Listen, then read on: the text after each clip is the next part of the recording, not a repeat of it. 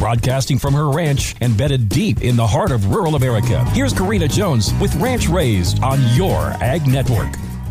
It has arrived, a fresh new month. Welcome to February, and thanks for tuning in to Ranch Raised. February comes from the Latin word februa, which means to cleanse. The month was named after the Roman Februalia, which was a month long festival of purification and atonement that took place this time of year. February is the only month to have fewer than 30 days, though it's usually 28 days. February 29th is a leap year, which happens next year in 2024. January and February were the last two months to be added to the Roman calendar, and originally February was made the last month of the calendar year, but eventually in 450 BC, February was moved to its place as the second month of the year. Somebody sure knew what they were doing when they ushered out January with National Hot Chocolate Day, and how genius to ring in February is National Dark Chocolate Day, my favorite. Oh my my, I could get used to celebrating like this. I just keep telling myself that dark chocolate is the healthier chocolate, so it'll all be okay.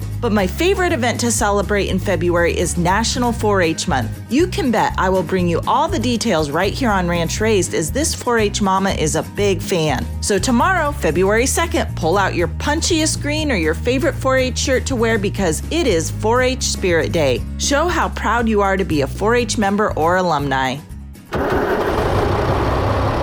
Buying and selling heavy equipment at purplewave.com saves time and money. A large selection of used equipment sells each week. Choose from dozers, loaders, graders, scrapers, skid steers, backhoes, lifts, trucks, and more. With no reserves and no minimums, buying is straightforward and simple. Find what you need to get the job done now at purplewave.com.